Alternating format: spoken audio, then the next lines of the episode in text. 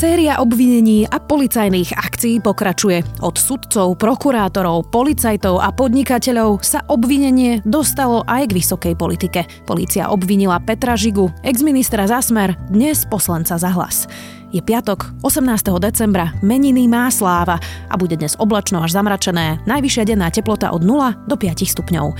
Vítajte pri Dobrom ráne. Dennom podcaste denníka Sme moje meno je Zuzana Kovačič-Hanzelová.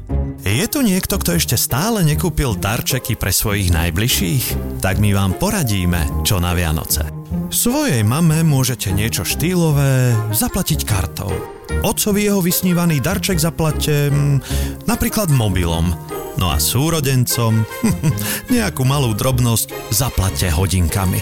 Pretože z ČSOB môžete odteraz využívať všetky spôsoby platenia vrátane bezpečných bezkontaktných platieb mobilom alebo hodinkami. Ideálne možnosti na rýchle vianočné nákupy. Navyše súťažíte o 1111 smart hodiniek. Viac informácií a podmienky súťaže nájdete na ČSOB.sk. ČSOB. Pre vás osobne.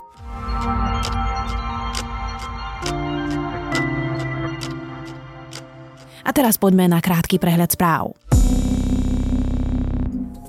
Podnikateľ Jozef Majský stratil zrejme poslednú nádej na to, že sa vyhne trestu za tunelovanie nebankoviek.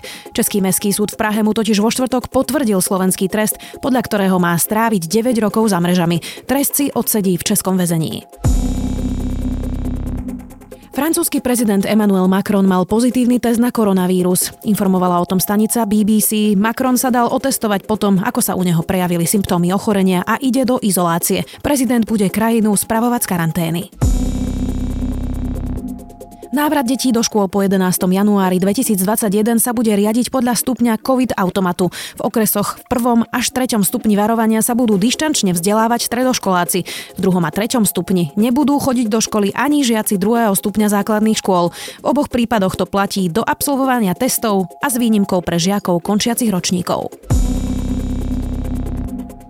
Predsednička Európskej komisie Ursula von der Leyen vo štvrtok oznámila, že očkovanie proti COVID-19 v Európskej únii sa začne 27. decembra. Informovala o tom agentúra AFP. V ten istý termín už ohlásilo očkovanie aj Nemecko. Prvými osobami, ktorým bude vakcína vyvinutá spoločnosťami Pfizer a BioNTech podaná, budú starší ľudia v domovoch dôchodcov. Ak by sa parlamentné voľby konali v decembri, ich víťazom by sa stala strana hlas so ziskom 20,9% hlasov. Druhé miesto by obsadila SAS s takmer 16%, pred hnutím Olano s 11%. Vyplýva to z prieskumu agentúry Focus pre Markízu. Prieskum tak potvrdil trend, že premiérovi Matovičovi rapídne klesá podpora. Po kauzách Borisa Kolára klesá aj sme rodina. Je na hranici zvolenia s 5,4%. Viac takýchto správ nájdete na sme.sk.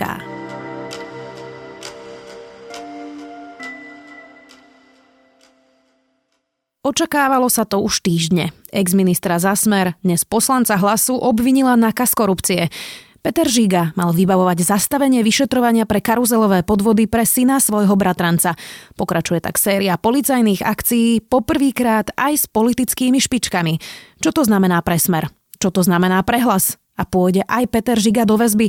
Odpovieme s Romanom Cupríkom, redaktorom domáceho spravodajstva denníka Sme. Máme iba medializované informácie tak ako vy a to, čo bolo v médiách, e, bolo napísané to, že to súvisí s údajnými peniazmi e, pre e, niekoho.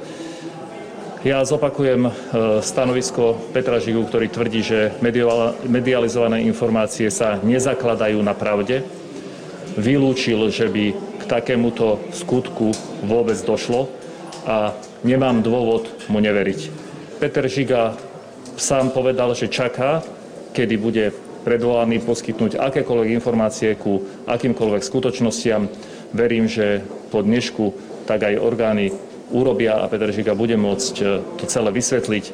Hovoríme to aj preto, lebo opakujem, Peter Žiga to jednoznačne vylúčil a po druhé vyzerá, že tieto toto obvinenie je založené zase na výpovedi nejakého kajúcnika, ktorý sa chce teda sám asi dostať do nejakej zmiernivejšej e, formy trestu. Takže nemáme dôvod Petrovi Žigovi neveriť. Roman, po všetkých zatýkačkách a obvineniach tu je prvý vysoký politik, je to exminister životného prostredia za Smer SD, dnes už e, strana Hlas Peter Žiga. Z čoho presne je obvinený? Viac menej s ním sa objavovali dve také správy. Tu prvú ešte zverejnili dávnejšie portál Topky, ktoré písali, že Jankovska proti Žigovi vypovedala, ale nezverejnili, že v čom konkrétne. Druhá správa je pomerne čerstvá, týka sa vypovedí Bernarda Slobodníka, bývalého funkcionára na NAKA, ktorý teda hovoril, že Žiga prostredníctvom Bodorovcov vybavil, aby jeho vzdialenejší príbuzný nebol stíhaný v kauze karuselových podvodov. Čiže korupcia. No áno, čo sa týka jeho korupcia, ale vraj teda by mal byť stíhaný s ním aj teda ten jeho príbuzný, tam je to okrem korupcie ešte aj, aj, aj tieto podvody. On teda tie medializované informácie popieral s tým, ale nechcel sa k ním ani nejak bližšie vyjadrovať alebo to nejak vysvetľovať, iba tvrdil, že on teda nikdy nikomu žiadne peniaze nedal. Z týchto dvoch verzií sa nakoniec ukázalo, že to obvinenie Petra Žigu súvisí práve s výpovedou Moniky Jankovskej. Tá teda údajne vypovedala, že Žiga sa cez ňu pokúsil podplatiť e, súdkyňu Najvyššieho súdu Katarínu Prámukovú a, a bolo to v kauze e, sporu o Gabčíkovo. Žiga je vraj teda, že fyzicky doniesol úplatok 100 tisíc eur, ktorý Jankovská mala potom odozdať tej sudkyni, ale že tá e, sudkynia Pramuková to odmietla a nakoniec aj tak rozhodla v prospech Slovenska. Sudkynia Prámuková sa potom po našich otázkach vyjadrila, že ona bola v tejto veci vypovedať, a, ale že nechce byť konkrétna, že, že čo sa to všetkého týkalo, ale viac menej potvrdila teda tie informácie, že to súviselo so sporom o Gabčíkovo a zároveň e, povedala, že ona teda nikdy žiadnu, žiaden úplatok neprijala a ani jej nebol ponúknutý. A že Senát, vlastne, ktorý o tomto spore rozhodoval, tak rozhodoval e, jednohlasne 3-0 čo ako keby umocňuje tú jej verziu, že, že tam vlastne nakoniec ten úplatok e, zrejme ani ponúknutý nebol. Takže je možné, že tá Monika Jankovská si to nejak rozmyslela a ťažko zatiaľ vyčítať, že čo sa tam udialo. Ide teda o akciu Judáš. Dobre tomu rozumiem, že toto je celé vlastne vypovedanie tých policajných špičiek, ktoré boli zatknuté, ktoré vypovedajú ďalej o rôznych trestných činoch. No spomínal sa pri akcii Judáš, ale tam už to záleží od toho, že z jakého uhlu sa na to pozrieš, lebo Jankovské výpovede zase k inej kauze. Akcia Judáš je pokračovanie akcie Božie mlyny, takže, takže všetko so všetkým všetko súvisí. so všetkým súvisí. No. Peter Žiga už síce nie je minister, ale stále je poslanec Národnej rady. Ako to vlastne e, funguje napríklad s väzobným stíhaním poslanca Národnej rady? Môže len tak náka prísť a zbaliť poslanca, keď to poviem tak hovorovo? Nemôže. Poslanci stále ešte majú v tomto také výnimočné postavenie, lebo podľa naš, našich zákonov len tak e, dať dole nejakého poslanca nie, má, má byť proste stiažené a nemá to byť možné podstate ten proces funguje tak, že polícia dá dožiadanie predsedovi parlamentu, ten informuje príslušný výbor mandátový, ktorý teda prejedná tú vec a ak sa to týka e, väzby a, a úmyselného trestného činu, tak ten poslanec e, má právo vystúpiť pred tým výborom, vysvetliť e, tú celú situáciu a oni sa potom rozhodnú, či parlamentu následne odporúčia, aby, aby toho poslanca zbavil tej imunity alebo respektíve aby povolil jeho zadržanie. No a potom sa o tom hlasuje v pléne a tam je to klasické hlasovanie, čiže nadpolovičná väčšina prítomných poslancov. Čiže ak by súčasná koalícia si povedala, že nemá problém so stíhaním žigu, respektíve väzovným stíhaním, tak by to nemal byť problém schváliť. A ešte keď som sa pýtal šéfky výboru, pani poslankyne Andrejuvovej, že že ako rýchlo oni sú schopní jednať, tak vraví, že do 48 hodín a v tomto prípade teda, že do konca týždňa by vedeli oni už vydať nejaké také rozhodnutie za výbor. Hej, potom kedy by o tom hlasoval parlament, to, to ešte teda nevieme. Predtým, než sa ešte dostaneme k tomu, že kto to vlastne Peter Žiga je a zaspomíname na jeho 8 rokov ministrovania, uh, stala sa aj taká bizarná vec a to, že topky, ktoré si ty spomínal, medzičasom asi ja neviem, 10-14 dní dozadu zverejnili článok, že Peter Žiga je obvinený a že ho teda zobrala policia a nebola to pravda. Vyzeralo to ako nejaký nachystaný článok, ktorý sa omylom zverejnil. Čo to presne znamená? Znamená to, že už dlhšie mali informácie možno od vyšetrovateľa a čakali, kedy sa to udeje?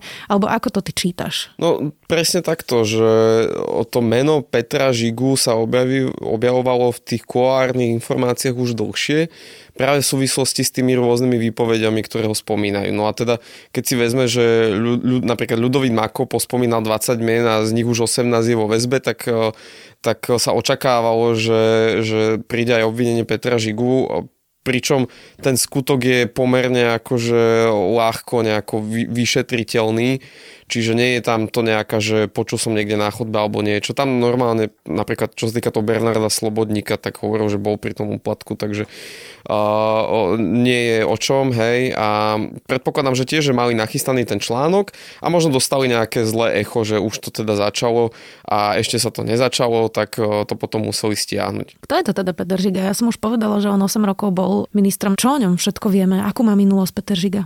No on hovorí, že on bol už pri samotnom zakladaní Smeru, že pomáhal zbierať podpisy pre tú stranu. Považuje sa za člena tej takej východ, východniarskej košickej kliky v Smere, kde bol s ním aj Richard Raši alebo už nebohý Pavol Paška.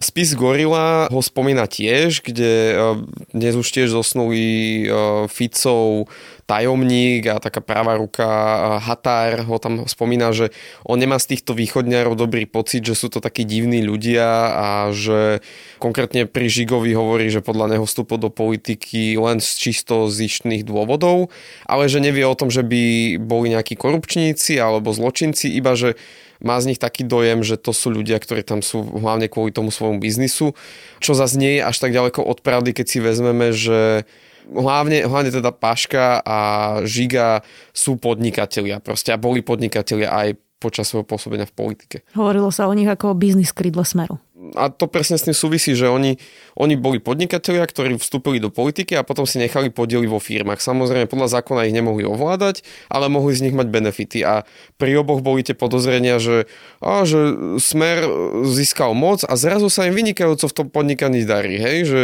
že Paška zarábal v medicínskej oblasti, Žigovi sa darilo v tej, v tej lesníckej, respektive drevárskej spoločnosti, takže akože to biznis krídlo podľa mňa ako to označenie úplne sedí. On potom teda odišiel s Petrom Pelegrinim do novej strany Hlas SD, ktorá vznikla len nedávno.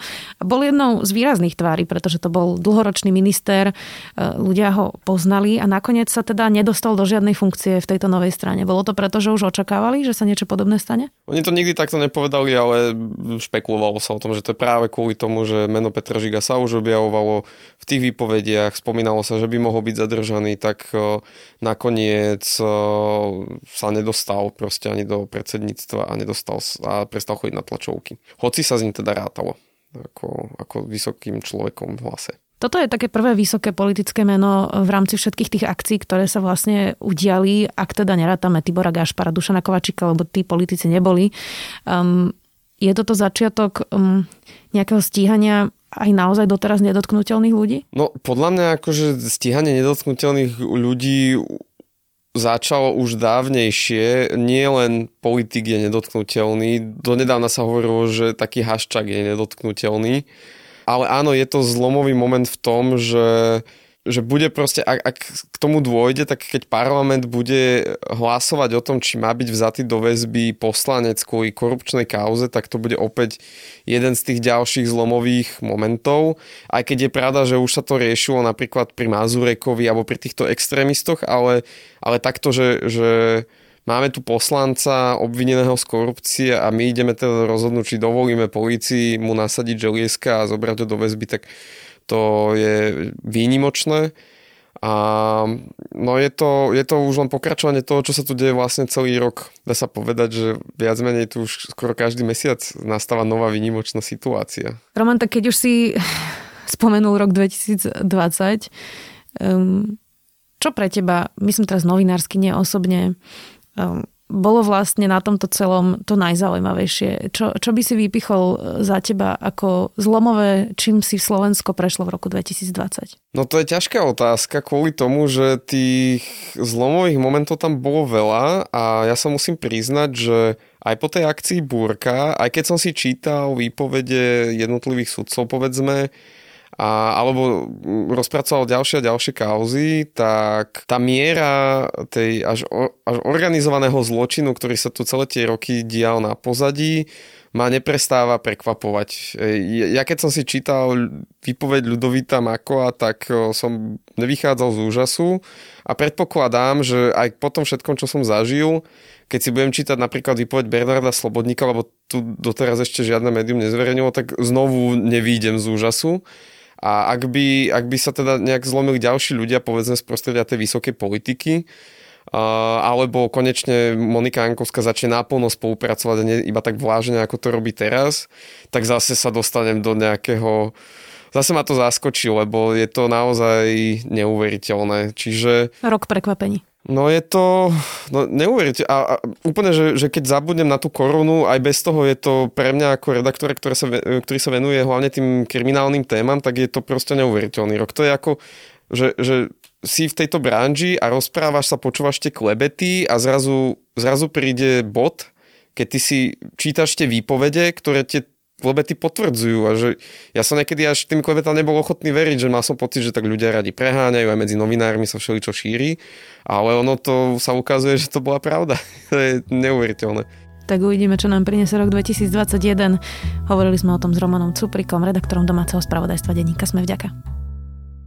Je tu niekto, kto ešte stále nekúpil darčeky pre svojich najbližších? Tak my vám poradíme, čo na Vianoce. Svojej mame môžete niečo štýlové zaplatiť kartou. Otcovi jeho vysnívaný darček zaplate hm, napríklad mobilom. No a súrodencom nejakú malú drobnosť zaplate hodinkami. Pretože z ČSOB môžete odteraz využívať všetky spôsoby platenia vrátane bezpečných bezkontaktných platieb mobilom alebo hodinkami. Ideálne možnosti na rýchle vianočné nákupy. Navyše súťažíte o 1111 smart hodiniek. Viac informácií a podmienky súťaže nájdete na ČSOB.sk. ČSOB. Pre vás osobne.